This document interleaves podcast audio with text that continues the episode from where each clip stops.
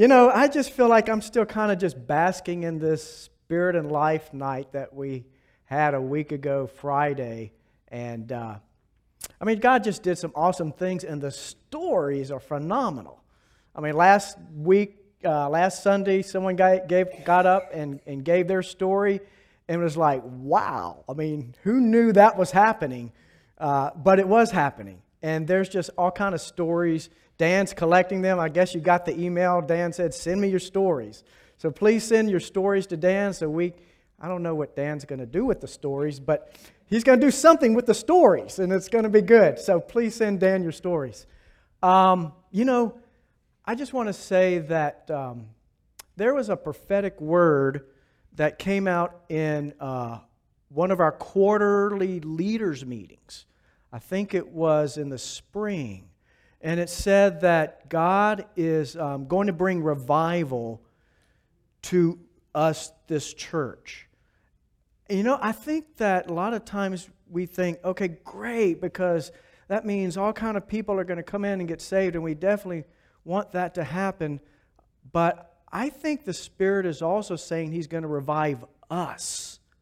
He's going to revive us. And, I, and you know, when we experience that Spirit and Life night, you know, that was like a, a wave and a wind of blowing of, I think, things He's going to do and things that are coming our way. So I'm excited about that. And, uh, you know, you be excited too as we all join in together in faith. And, you know, that kind of leads me into this faith is what this, this series we're doing.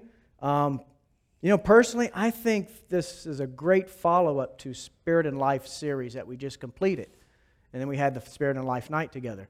Because faith is like this, this thread that's just woven through the Bible, especially in the New Testament. I mean, you can't get away from this word faith.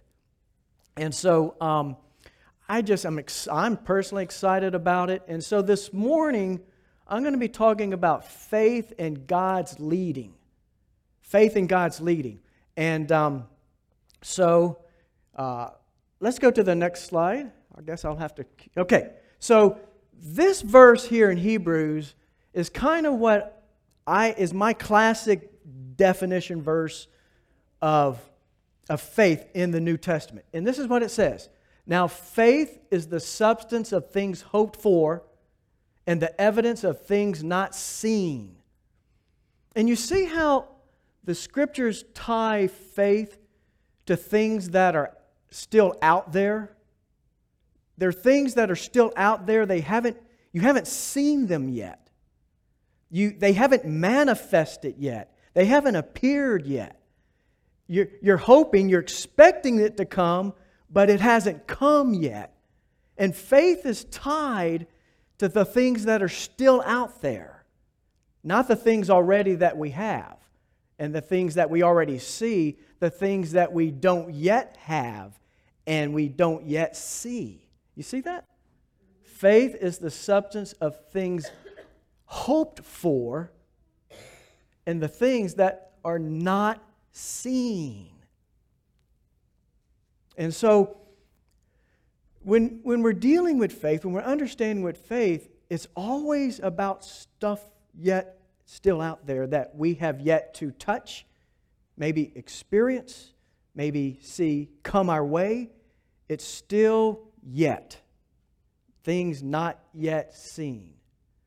And so, you know, Jesus tied faith to believing, right? I mean, he was always saying, Believe in me, he said.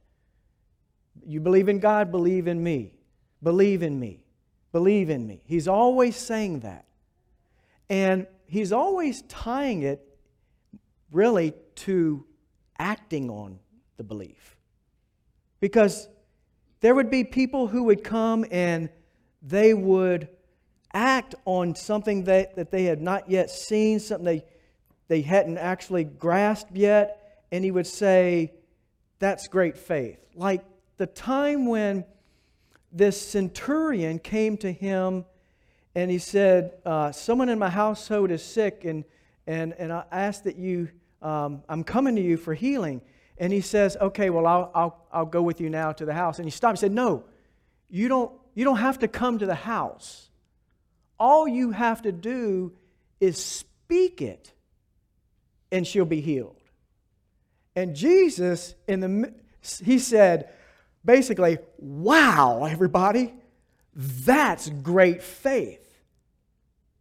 Because what the centurion was saying is, I don't need to see you come and touch her.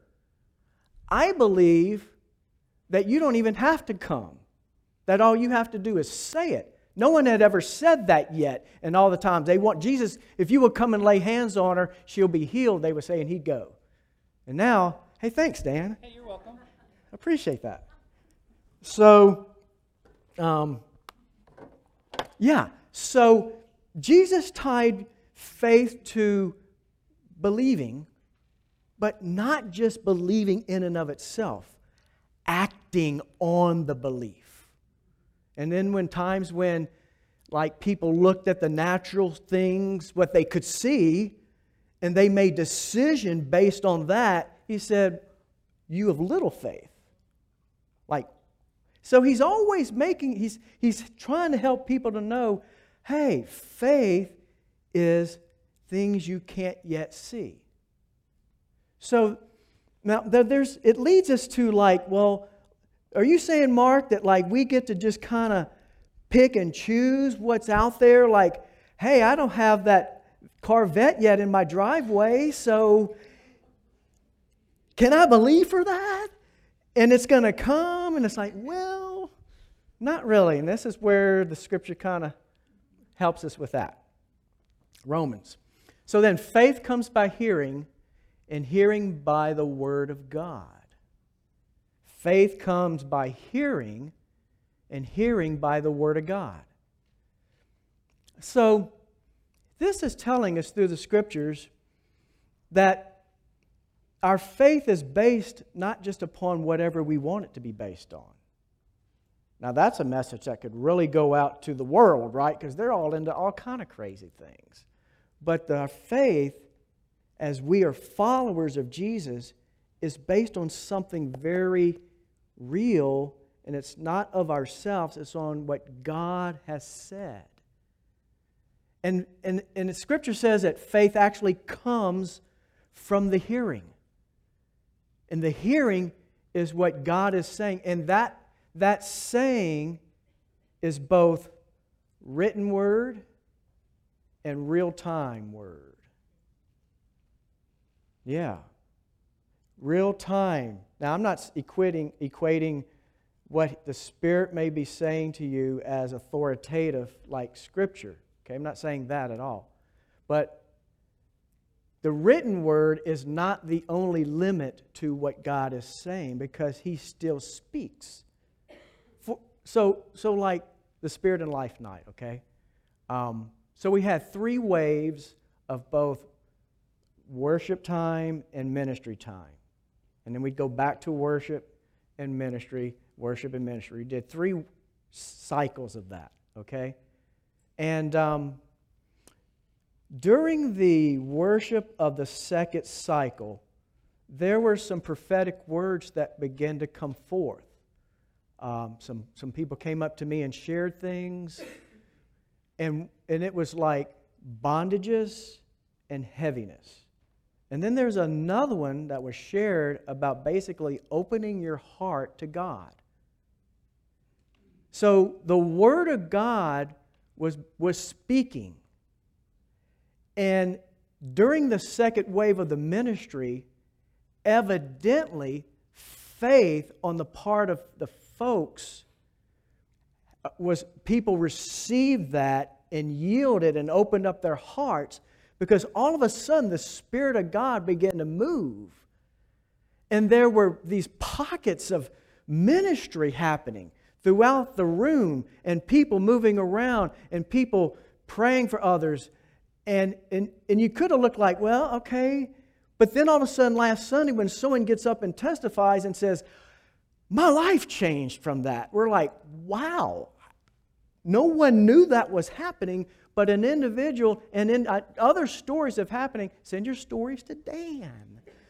He wants your stories. So we're going to compile all that. I don't know what we're going to do it, but I mean, they're just, see, faith comes by hearing, but it's a faith that we act upon and we base it on what God is saying. So this morning, what I want to do is I want to cover a story in the New Testament. It's, a, it's in Acts, and it's a story of a guy named Philip. And Philip has this encounter with God's leading in real time. Okay? Philip is a guy who, who got saved, just like you, you know, you and me. He's a believer in Christ, and he's part of the Jerusalem church. Jerusalem church was a mega church in the first century, thousands of believers in the church. And they, back in that day, they took care of widows because, you know, they didn't have welfare and government and all that. And it, it was a, basically a patriarchal society. So a woman that didn't have a husband often struggled to make ends meet. And so taking care of widows was a, a common thing to do. And the Jerusalem church uh, reports came that the widows were being denied uh, getting food and being served. And so the leadership in the church started a ministry, just like any church would start a ministry to meet the need. And they picked seven men to oversee it, and Philip was one of these guys that got picked. And um, so Philip begins to do the ministry, and then he has some other, he begins to share his faith with people, and you know, some people are getting saved and, and all of this. And then Philip has this experience where the Holy Spirit or God speaks to him and is leading, and this is what happens.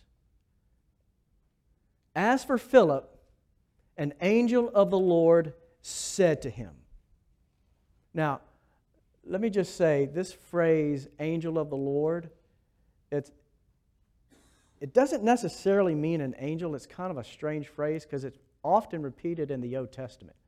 You ever heard, I mean, you know this, right? Story of Moses and the burning bush right? You know, the scripture says the angel of the Lord appeared in the bush, but yet the bush wasn't consumed. And then a voice said, Take off your sandals, for the ground is holy. Now, no angel is going to say those kind of things because an angel isn't going to uh, promote himself and say, I- am here and you need to take off your shoes because this is now holy ground because I'm here. So, what was that? I mean, how does, how does that voice say that, yet the scripture says an angel of the Lord. Hagar with Abraham, she got kicked out of the household, and the angel of the Lord said to her, Go back and serve your uh, uh, Sarah, Abraham's wife, for I'm going to make him a father of many. Okay? Uh, Gideon, you ever read that story? Angel of the Lord spoke to him, and, and this and that. So the point here is that, you know what? We don't really know if that's a literal angel or not, but we do know God's communicating. And somehow there is a communication to Philip, okay? And this is what he said. He said, she said, Go over to the road that runs from Jerusalem through the Gaza desert. And that's all was spoken. Wow.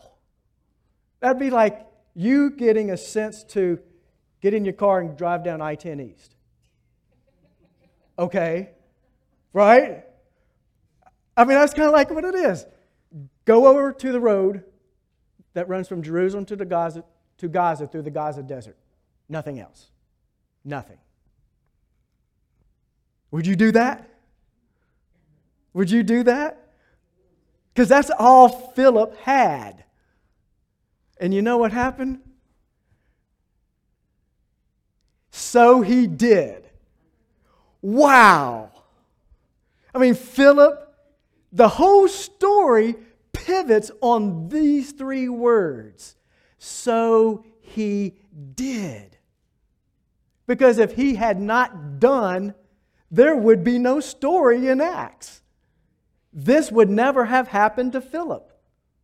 If he had heard this and said, I'm not going out there like that. Have you ever been to the desert?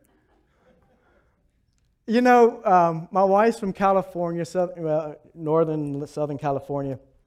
I've driven from Baton Rouge to LA once and from LA to Baton Rouge twice. So when you're going west, like when you get to San Antonio, there's trees, but they're, they're not anything like the trees we have. I mean, they're not like the big oaks and the big pines. They're maybe 20 feet. There are a lot of them, but they're relatively small. And it's like, okay, you're like, okay. But you keep on driving, and the trees become more sparse, and finally, there's no trees. And I guess I think it's Fort Stockton or somewhere between basically San Antonio and, and El Paso. By the time you reach there, you're in the desert. I mean, there's cactuses everywhere. And there's these bushes, I think they're like tumbleweeds, like in the old Western movies.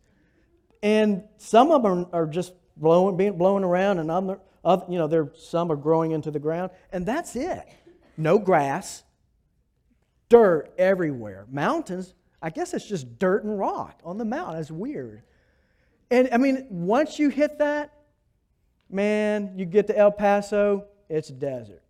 You cross into Las Cruces, New Mexico, it's desert. You keep going, you cross into Arizona, it's desert. You come to Tucson and, and Phoenix, yeah, that's because they irrigate everything. And everything's green and growing. There's big old palm trees and all, but you got out there, desert, man. Going to Southern California, it's desert. And you're like, wow, it's just nothing growing out here. Well, that's what is out there. I mean, this picture's good example of what was probably this road. You ever, you know what happens in the desert when it's like during the day, summertime? It gets really hot. And what happens at night? It gets cool, if not cold. And so the question is like, I wonder what time of the day that this communication happened to him. Right? I mean, was it like two in the afternoon? Would you go walk down a desert road at two in the afternoon in the summer? I mean, you got to put yourself in Philip's spot, right? But he did it. He did it. And the whole story is pivoting on whether he has faith and he acts on it or he doesn't have faith. Or maybe he believes, but not enough to act on it. But fortunately, he did, and the story continues and who should be coming down the road but the treasurer of Ethiopia? So Philip's walking down the road. You know, we don't have no idea how long he walked down the road. It's 50 miles to Gaza. You're not going to make that in a day walking. So, was he walking 10 minutes or was he walking two hours? Have no idea. What time of the year was it? We don't know. Was it hot or cold? We have no idea. But if you look at that, that's pretty desolate looking to me right? And that's what he was experiencing. And he's walking, and all of a sudden, he looks, and there's this kind of little caravan. You know? Happens to be a high government official in the government of uh, Ethiopia. He doesn't know that at the time, but he sees it. And here's what happens. Then the Holy Spirit said to Philip, then he says something else. Then he says something else. He didn't say that, hey, Philip, look, I want you to go down the road. You're going to travel about 35 minutes. You're going to see this caravan. When it comes, I want you to go run up to it, and something's going to happen. He's going to be reading out of the book of Isaiah. And uh, just say, like, hey, do you understand what you're saying? Just say that, okay? You got it? And it's just going to be wow. It's going to blow you away, okay? You got that? You on? We ready? All right. Hut, let's go. Nothing like that at all. He's like, go down the road. And as he's traveling and he sees this, this caravan, it's then and only then that the Holy Spirit says something. And this is what he says Go over and walk alongside beside the chariot. He gets instruction on what to do. And you know what, guys? this is pretty common when we are being led by the Spirit. That we don't always get everything up front. It really does. This is pretty common. We see this all the time on the prophetic team. You go in and all you got is a little bit, and you're, you're expected to open your mouth and minister to someone. You may have one word or phrase or a sense. So, you know, the whole thing comes down to faith. And we're on this series of faith. And this morning we're talking about faith in God's leading. And we see here that Philip is us. We are going to be in situations where we're not going to get everything. Like in the Spirit and Life night, you might, I mean, there were people that just had a sense, you know, I, I think I just need to go pray for the person. Maybe they didn't even know what to go pray for. And at that moment, they were at a fork in the road. Do I do that or do I not do that? And they, thank goodness for the ones that stepped out and did that, because then the Spirit began to move and that work, that's how it works with you and me. And God is always so faithful because He will speak. And you know, you think about it, when it says the Holy Spirit said to Philip, I wonder how he spoke to Philip. And I kind of think, well, did he speak to Philip the same way he would speak to you and me? Maybe we, we did a series, um, first part of the year, on um, hearing God.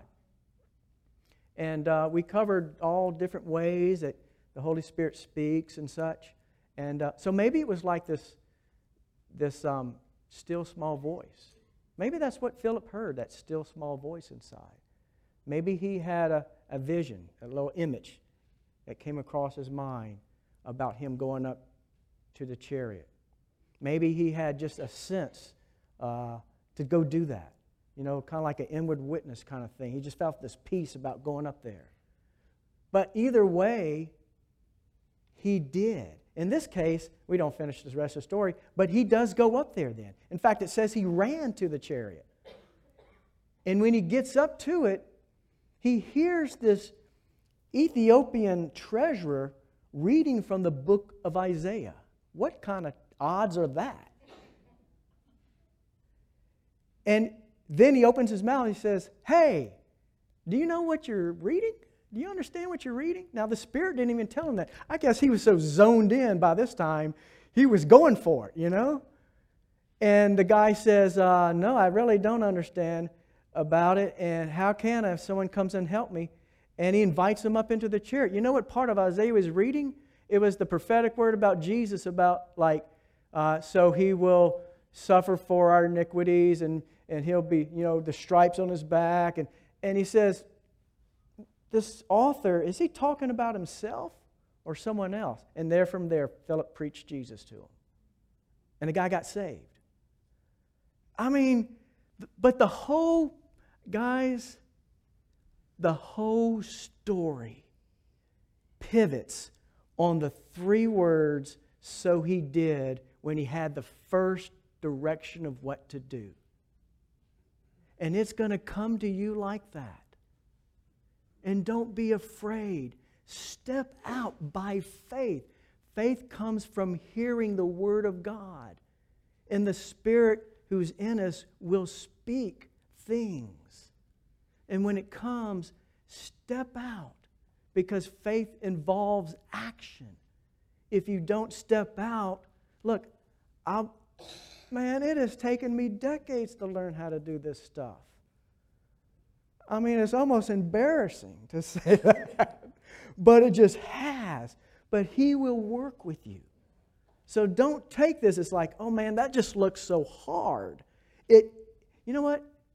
I think it's not really hard, it's just different. That's what I think personally. It's different to step out on things that you don't yet see. It's different to have the Holy Spirit in you communicate to you and you step out and act on that. It's not hard, really. You just go do it. I mean, doing it is not hard, but it's uncomfortable, it's anxious, it's how do I know? But all these guys, I think they all experience that too. See? And so, you know what? We're surrounded by a cloud of witnesses that have walked through this like we have. And so this morning, you know what? I just really wanted to encourage you and exhort you that this is something you and I can do. Okay? And so as we march through this series on faith, let the Holy Spirit speak to you about where you're at. So I want to just begin to close here, and I got two practical points. Here's the first one. We can all have our own stories of God's leading. Practically speaking, though, I'll, practically speaking, it will only happen as we believe and then act, even though we can't see what He wants to do. So this week, talk to Jesus about this. Set some time to go talk to Jesus about how you feel about this. And honestly tell him how you feel and ask you to take you to your next step. Whatever your next step is. Because you know in body Christ, there's everybody from A to Z. There's people that just came to Christ. There's people been in Christ for decades, and everybody's at different levels. But practically, why don't you just commit? Walk out of here this morning and go, you know, and ask, you know what I have to do? I have to even ask the Lord to help me remember to do things. Okay, so just ask Him that. Lord, help me to remember to set some time aside this week, and He will. He'll nudge you. I know that's what He does with me. It's like I wake up maybe a little early before work, and I'll get a nudge like, hey, let's go, let's get together. I just sense that. There's faith. I have to get up, you know. I may not, but there's faith. And then, you know, you'll have some great times. But tell them about how you feel and say, Lord, help me go to the next step of putting my faith with your leading. And then here's the second one. The Bible says the righteous shall live by faith. Living our lives by what God says, by what we can't see, is a different way of living, an alternative lifestyle, so to speak, but of a spiritual nature. This week, think and dwell on that. No, people who did not know Jesus, and then just something happened and we came to know him, right? We all have our different stories of, you know, how we got saved, how we came to know him. I mean, we never lived like this, really. And now we're in Christ, and this is a new way of living, and it's different. So dwell on that. Because you know what? I think Jesus and His Holy Spirit wants each of us to have our own stories about walking with Him through the Holy Spirit, encountering His Spirit, and moving in faith in that, and experiencing things that we just, it'd be like, wow, that was awesome. Okay? Amen? Well, let's stand up and. Uh, Let's have some worship time, sing a song, and uh, just give the Lord some praise.